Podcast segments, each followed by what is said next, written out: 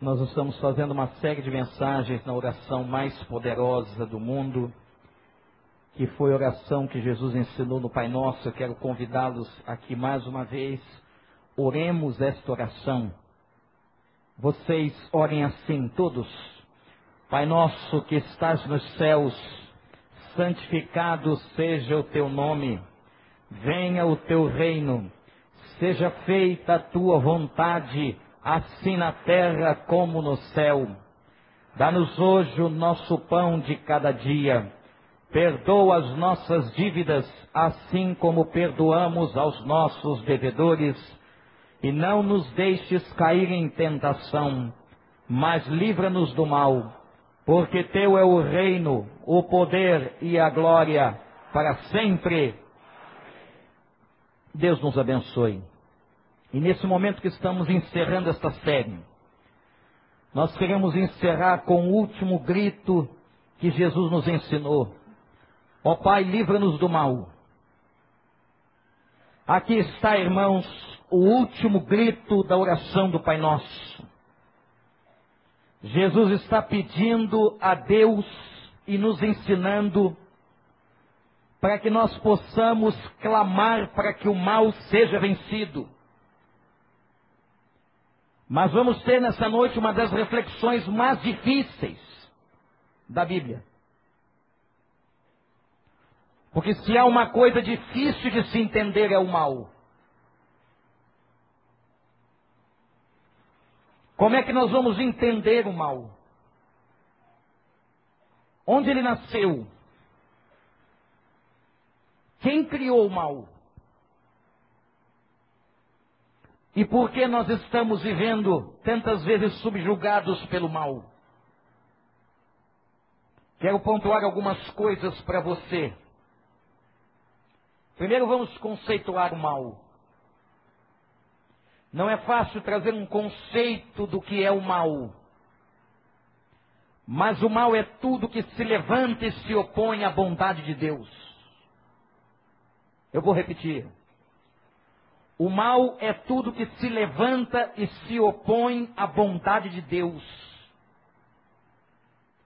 O mal tem uma estrutura. O mal não é apenas, ou não são apenas atos que fazemos de maneira errada, não. O mal é uma estrutura muito maior do que imaginamos. O mal tem um arquiteto. O mal tem um mentor.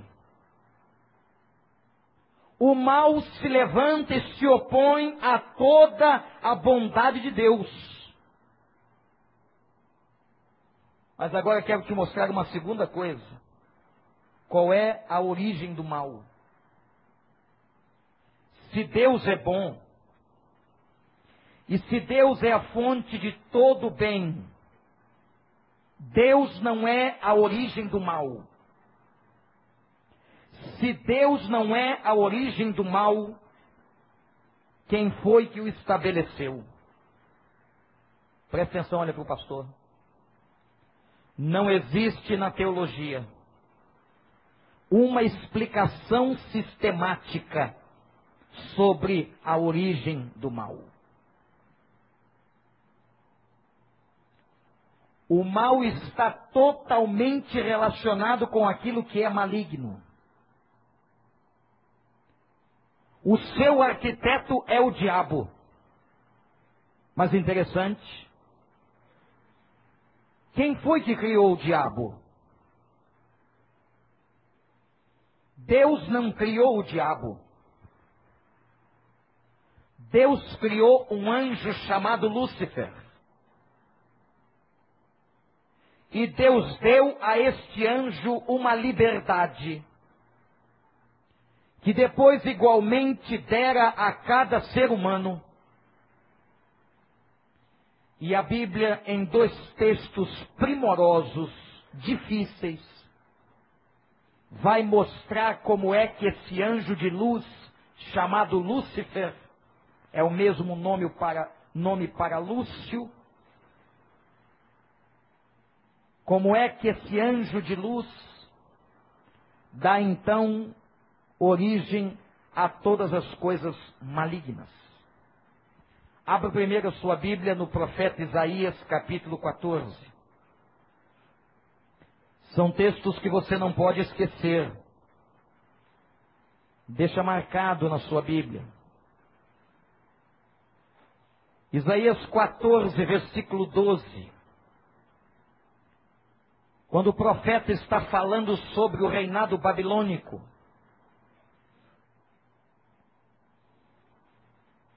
no versículo 12 do capítulo 14 diz assim: Como você caiu dos céus, ó estrela da manhã, filho da alvorada, como foi atirado à terra você que derrubava as nações. Você que dizia no seu coração: Eu subirei aos céus, erguerei o meu trono acima das estrelas de Deus e me assentarei no monte da Assembleia e no ponto mais elevado do Monte Santo. Eu subirei mais alto que as nuvens altas e serei como Deus Altíssimo mas as profundezas do céu você será levado e irá ao fundo do abismo. O anjo de luz que fora criado teve presunção no seu coração e quis ser igual ao Altíssimo. Lúcifer, criado por Deus, como um querubim de honra, agora tem no seu coração o desejo de ser igual a Deus e é expulso do céu e lançado na terra. Vem então o profeta Ezequiel, no capítulo 28, abra sua Bíblia novamente. E temos uma segunda descrição, agora numa referência ao rei de Tiro. São dois textos preciosos sobre a queda de Satanás. Ezequiel 28, no verso 11.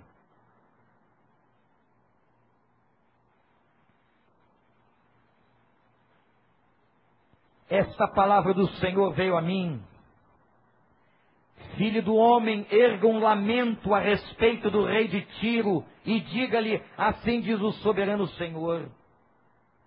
Você era modelo da perfeição, cheio de sabedoria e de perfeita beleza. Você estava no Éden, no jardim de Deus. Todas as pedras preciosas o enfeitavam o sárdio, topázio, diamante, o berilo, o ônix, o jaspe, a safira, o carbúnculo e a esmeralda. Seus engastes e guarnições eram feitos de ouro. Tudo foi preparado no dia em que você foi criado. Tudo foi preparado no dia em que você foi criado. Você foi ungido como um querubim guardião, pois para isso eu o designei.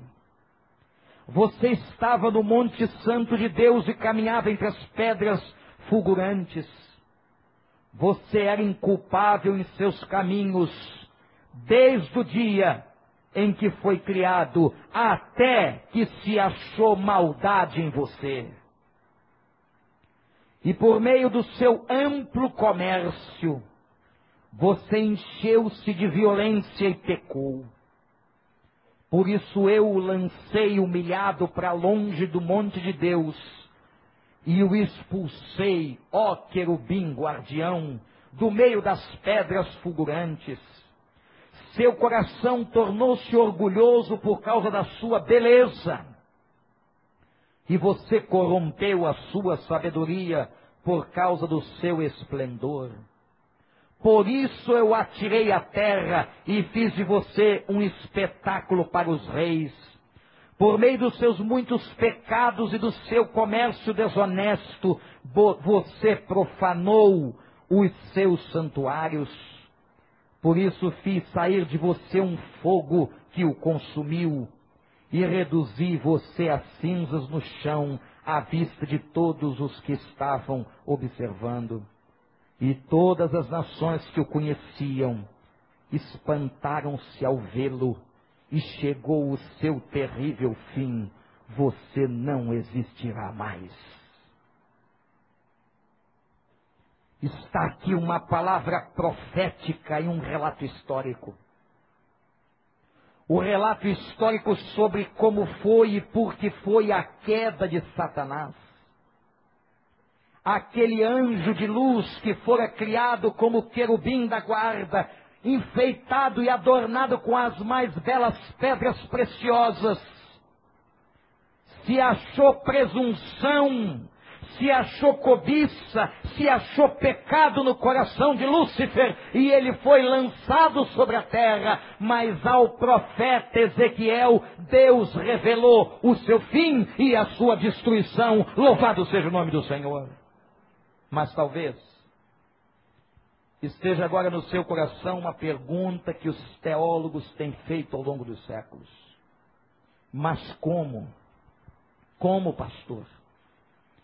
Como o mal entrou no céu, como o mal entrou no coração de um anjo, como o mal chegou àquele coração, e atenção, meus irmãos e amigos, a esta pergunta, Deus ainda não nos deu resposta.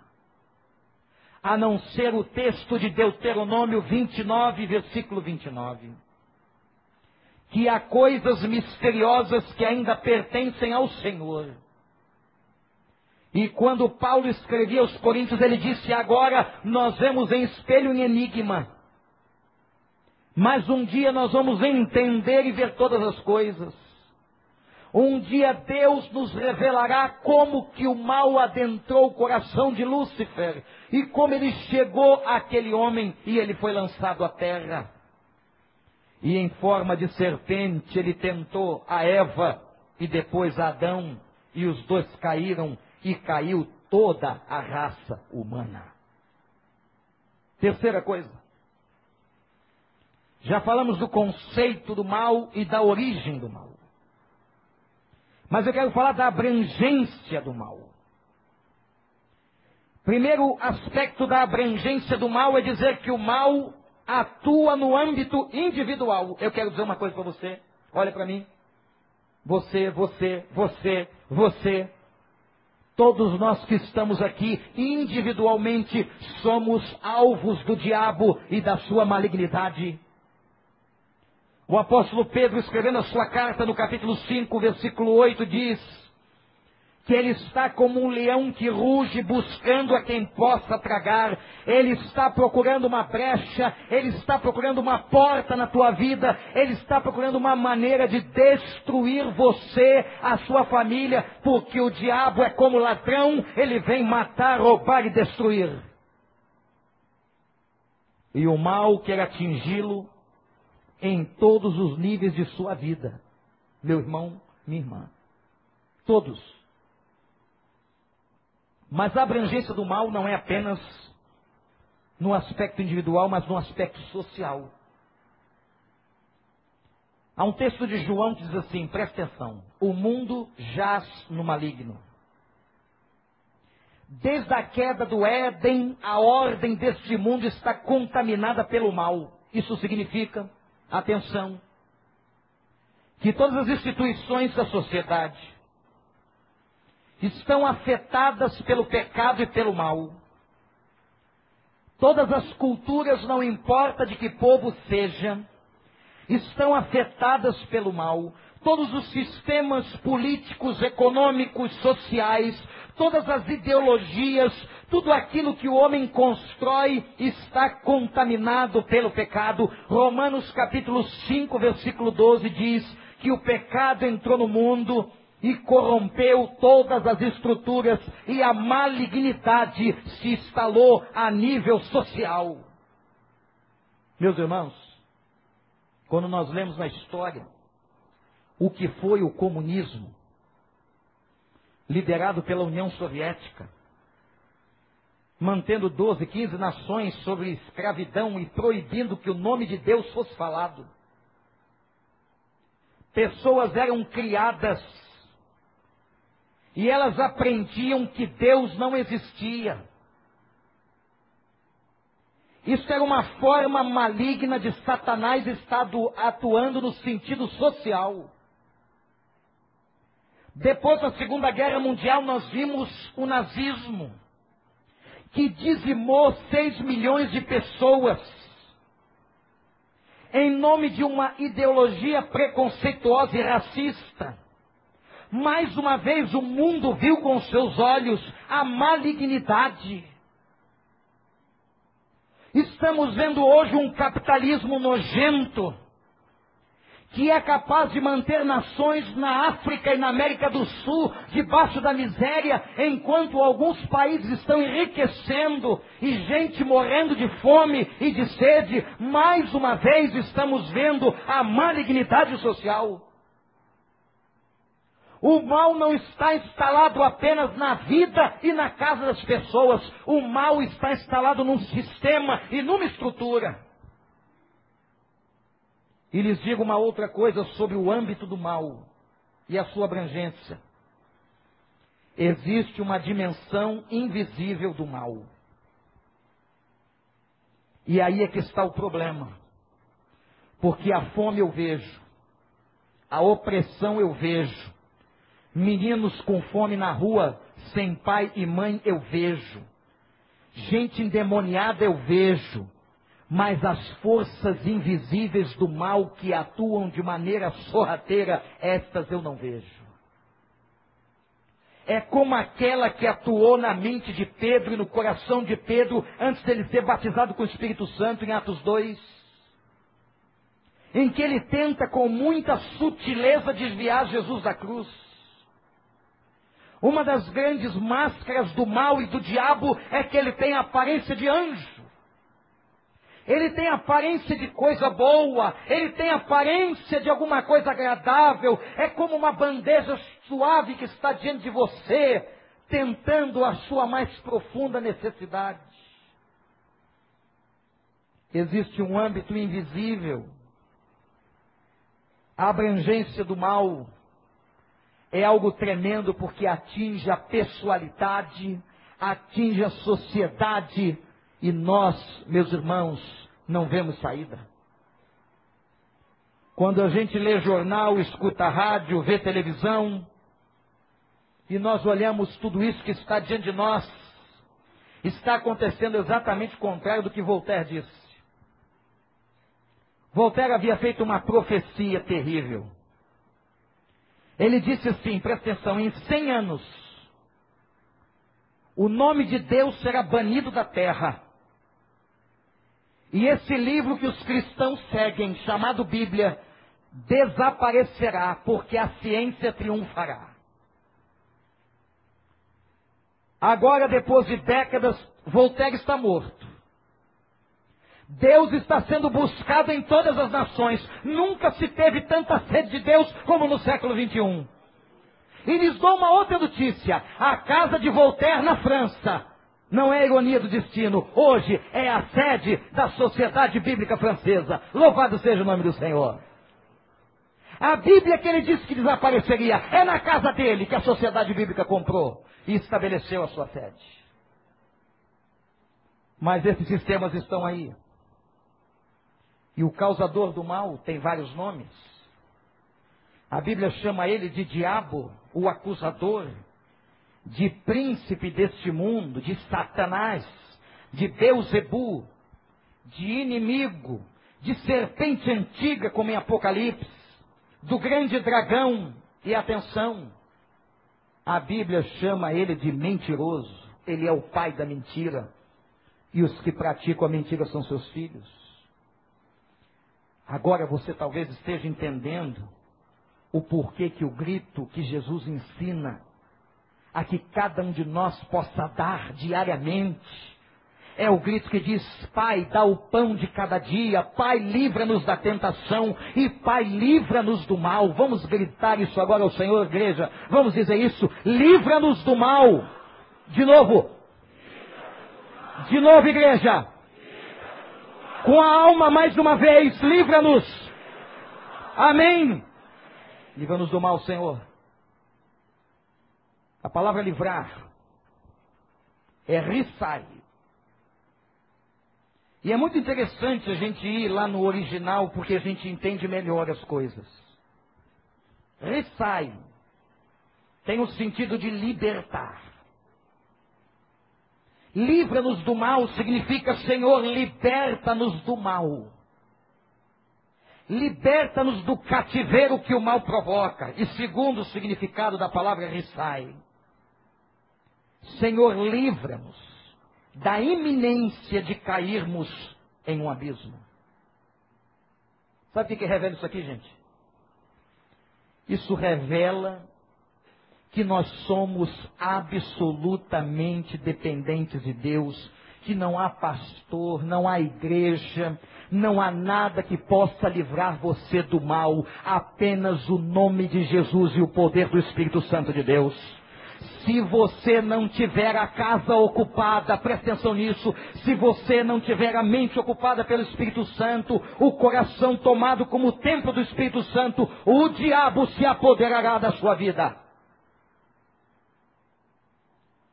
Esta oração é um grito, Senhor, livra-nos do mal. E sabe quando a gente começa a gritar isso mais alto? Quando nós experimentamos o mal. Você já experimentou o mal e a desgraça na sua vida? O mal já assolou a tua casa. O mal já assolou as tuas finanças. O mal já assolou o teu casamento. O mal já assolou tudo aquilo que era precioso para você. Quando você vê o mal te assolando, então você entende por quê que Jesus Cristo mandou que clamássemos: livra-nos do mal, Senhor, porque Ele é mais forte que nós. E só há uma maneira de vencer o forte. Só há uma maneira de vencer o forte. É convocando alguém que é mais forte. Só há uma maneira de destruir o leão que ruge ao redor da tua casa, da tua vida e da vida dos teus filhos. A única maneira de destruir esse leão é convocando o leão da tribo de Judá. Aleluia! Porque quando o leão da tribo de Judá chega, qualquer outro leão vai se submeter ao nome de Jesus.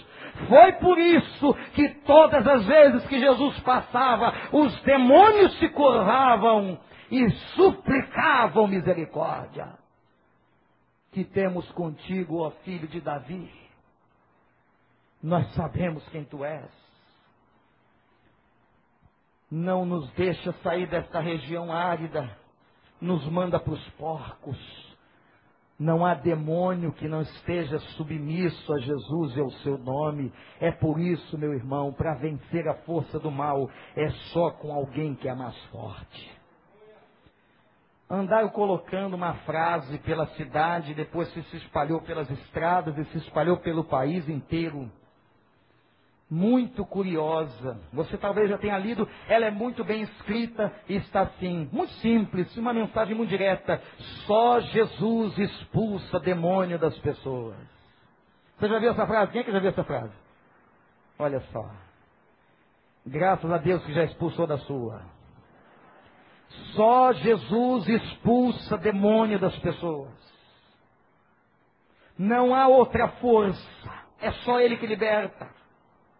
Mas agora, me permitam neste momento falar sobre a vitória do Senhor sobre o mal. Afinal de contas, o texto de Ezequiel é profético. E eu quero dar uma notícia alvissareira nesta noite. Eu não quero que você saia daqui com medo. No outro dia estava pregando uma mensagem parecida, alguém disse na porta, pastor, eu não vou dormir três noites. Eu disse, não faz isso não, irmão acende a luz, abraça o travesseiro e clama o nome de Jesus. E mostra que você era tão valente, agora você está frágil. E eu achei curioso, pastor Romulo, quando o irmão estava profetizando aqui na frente, falando do Flamengo. Eu estava pensando, por que será? que esta frase caiu justamente hoje.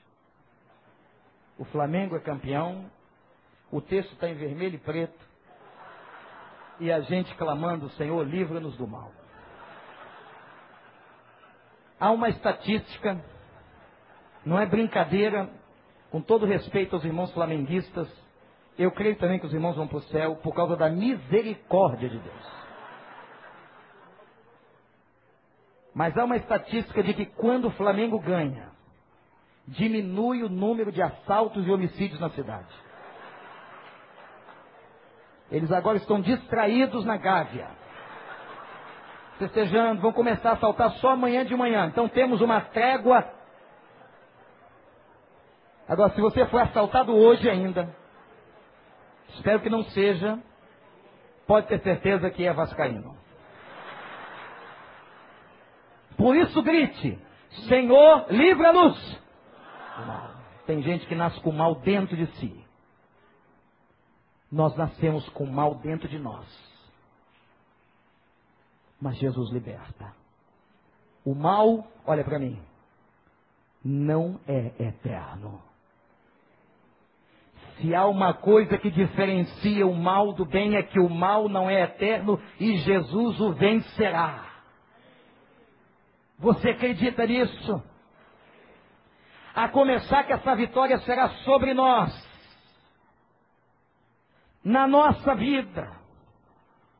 O bem vencerá a nossa ganância, vencerá a nossa ansiedade, vencerá o nosso egoísmo, vencerá o nosso juízo. O bem vencerá as nossas iniquidades, os nossos adultérios, a nossa idolatria. O bem vencerá a falta de amor. Foi por isso que o apóstolo disse: Nós fomos transportados das trevas e agora estamos na Sua maravilhosa luz. Quem está na luz, levante a sua mão. Aleluia. Mas a vitória do mal, ela tem que se estabelecer, e se você quer vencer mesmo, a cada dia, abra sua Bíblia em Efésios 6. E eu vou te dar agora o segredo de você colocar uma roupa Mulheres, prestem atenção. Vocês que gostam de se vestir de uma maneira impecável. As mulheres se vestem muito bem. Não todas, mas as que não se vestem bem não são dessa igreja. Tem umas que misericórdia. Colocam umas coisas. Mas preste atenção na roupa. Efésios 6,14. Olha a roupa. A roupa que você tem que usar para vencer o mal. Fingindo com o cinto da verdade, vestindo a couraça da justiça e tendo os pés calçados com a prontidão do evangelho da paz. Usem o escudo da fé com o qual poderão apagar todas as setas inflamadas do maligno. Usem o capacete da salvação e a espada do Espírito, que é a palavra de Deus. E orem no Espírito em todas as ocasiões, com toda oração e súplica, tendo, tendo isso em mente Estejam atentos e perseverem por todos os santos. Aqui está o segredo e o revestimento da nossa vida para nós vencermos definitivamente o mal. Aleluia. Mas a vitória será final. O reino de Deus vai inaugurar o novo céu e uma nova terra. Olha para a tua Bíblia agora em Apocalipse capítulo 21. O último livro João estava na cidade de Jerusalém, na cidade santa, com uma visão extraordinária, ele preso em Pátimos, agora transportado, ele diz assim capítulo 21, eu vi novo céu e nova terra, Pois o primeiro céu e a primeira terra tinham passado, o mar já não existia. Eu vi a cidade santa, a nova Jerusalém que descia do céu da parte de Deus, preparada como uma noiva, adornada para o seu marido, e eu ouvi uma forte voz que vinha do trono, dizendo: Agora o tabernáculo de Deus está com os homens, com os quais ele viverá para sempre. Eles serão o seu povo, o próprio Deus estará com eles e será o seu Deus. E ele, versículo 4, enxugará dos seus olhos toda lágrima, e não haverá mais morte, nem tristeza, nem choro, nem dor, pois a antiga ordem já passou e o novo céu já se firmou e a nova terra está entre nós. Aleluia! Chegou o reino de Deus. Vem o teu reino, Senhor. E agora, irmãos, a oração mais poderosa do mundo termina com um clamor. E o final diz assim: porque teu é o reino, o poder e a glória para sempre. Mas eu quero dizer para você que Jesus não disse isso. Esse texto, esse pedaço da oração do Pai Nosso, não saiu da boca de Jesus. Não consta dos manuscritos mais antigos da Bíblia. E porque está aqui uma expressão tão linda, se Jesus não disse essa frase, quem a colocou? Foi a igreja. O acréscimo foi da igreja. A oração do Pai Nosso era tão linda. A oração do Pai Nosso era tão extraordinária, a oração do Pai Nosso era tão fascinante, que agora era como se a igreja desse uma resposta a essa oração com uma doxologia. Doxologia é uma palavra de glória e é como a palavra de glória idêntica ao livro de Crônicas, capítulo 29, versículo 11, que a oração termina. E se transformou num dos principais cânticos de toda a igreja em toda a história. E toda a igreja em toda a história agora canta, porque teu é o reino, o poder e a glória para sempre, Senhor.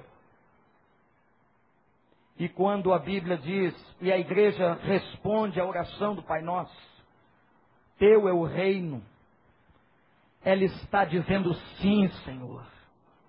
Nós agora, depois desta oração, entendemos que teu é o reino, e todo reino tem um rei, e o reino que é teu, tu és o rei. A declaração é de soberania. A declaração é de que Deus está no governo, e Deus está no controle, e Deus governa, e Deus é Senhor. Quando a igreja responde à oração do Pai Nosso, ela declara: Senhor teu é o reino. Tua vontade nunca será impedida, agindo o Senhor, ninguém impedirá.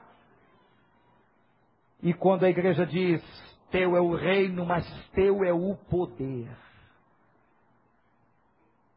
Onde está o poder deste mundo? Tem gente achando que está na mão do Bush dos Estados Unidos da América. Tem gente achando que o poder está na mão da Europa, dos sete, oito países mais ricos do mundo. Não, meus irmãos, o poder e todo o poder e toda a grandeza da onipotência deste mundo está nas mãos do nosso Senhor e do nosso Deus. E sabe o que esse poder faz? Esse poder fortalece quem está fraco aqui hoje. Porque há um texto de Isaías que diz assim: Ele fortalece a pessoa cansada. Se você entrou aqui cansado hoje dos teus problemas, da tua luta, das tuas crises, eu quero dizer a você que esse Jesus é o Jesus de poder que dá força àquele que está cansado. Ele guarda você com esse poder. E com esse poder ele te dá autoridade para pisar todo o mal. Certa vez Jesus disse aos discípulos: Eu lhes dei poder, presta atenção, para pisar cobras e escorpiões e todo o poder do inferno. É este poder que nos dá autoridade para testemunhar a palavra. E é este poder, meus irmãos, que nos ressuscitará no último dia. É esse poder que ressuscitou a Jesus, que nos levantará do túmulo e a morte será vencida. E nós adentraremos para sempre um novo céu e uma nova terra. Você crê nisso? Esse poder. E agora diz a oração na resposta da igreja: Teu é o reino teu é o poder, e tua é a glória. Deus não divide sua glória com ninguém. Essa glória, meus irmãos, é a maior declaração de adoração que uma pessoa pode fazer. Dizer a Ele, Senhor, a honra é tua, o nome é teu, o reino é teu, o poderio é teu, a autoridade é tua, a glória é tua, essa glória que manifesta a sua grandeza, Senhor, ela é toda tua e para sempre.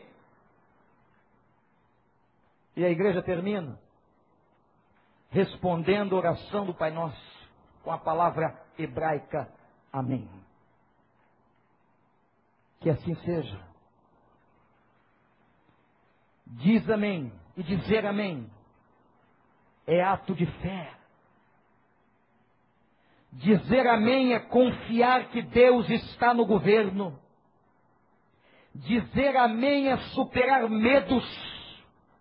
Dizer amém é aprender a não duvidar. Dizer amém é a oração que encerra toda convicção. Dizer amém é a certeza de que nós somos ouvidos e atendidos pelo Senhor. E é João, no capítulo 3 do Apocalipse, que diz: Jesus Cristo é o nosso Amém para todo sempre. Amém. Vamos repetir esta oração de novo, toda a igreja. Eu quero dizer para você que essa oração marcou a minha vida. E eu tenho certeza que você que acompanhou a cada momento desta série fantástica, marcou a sua vida. Vocês então, nós, oremos assim. Pai nosso que estás nos céus, santificado seja o teu nome. Venha o teu reino. Seja feita a tua vontade assim na terra como no céu. Dá-nos hoje o nosso pão de cada dia. Perdoa as nossas dívidas, assim como perdoamos aos nossos devedores. Não nos deixes cair em tentação.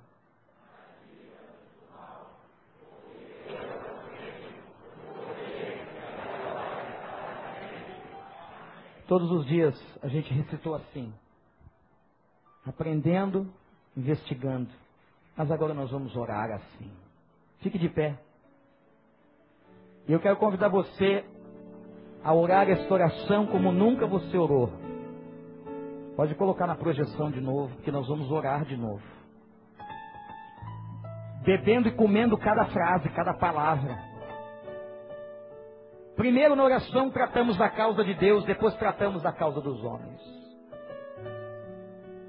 Começamos oração falando de um Deus que é Pai, de um Deus que pega na nossa mão, que está nos céus porque tem todo o poder, que é santo, santificado. E agora clamamos: venha o teu reino, seja feita a tua vontade na minha vida, Senhor faça aqui na terra como é feita no céu. E aí começamos a clamar e pedir: dá-nos o pão, supre todas as nossas necessidades. Perdoa as nossas dívidas como nós já perdoamos quem nos deve. Você já perdoou quem te deve? Você já perdoou quem fez mal a você? E você termina dizendo: Pai, Pai, livra-nos da tentação. Livra-nos, Senhor, do mal. E nós respondemos, porque reconhecemos que Teu é o reino, o poder e a glória. Vamos dizer isso todos mais uma vez?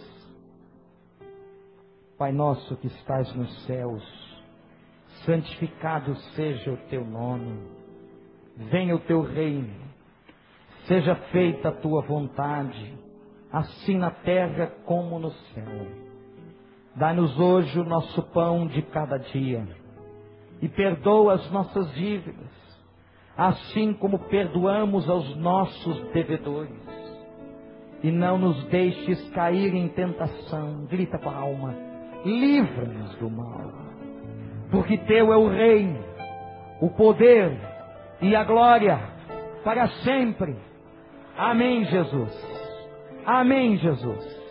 Tu és o nosso amém, recebe a nossa adoração. Livra esse povo do mal, Senhor. Livra-nos de cairmos na tentação. Dá-nos o pão de cada dia. E recebe, Deus Santo, a nossa adoração e o reconhecimento, porque Tu és o nosso Pai.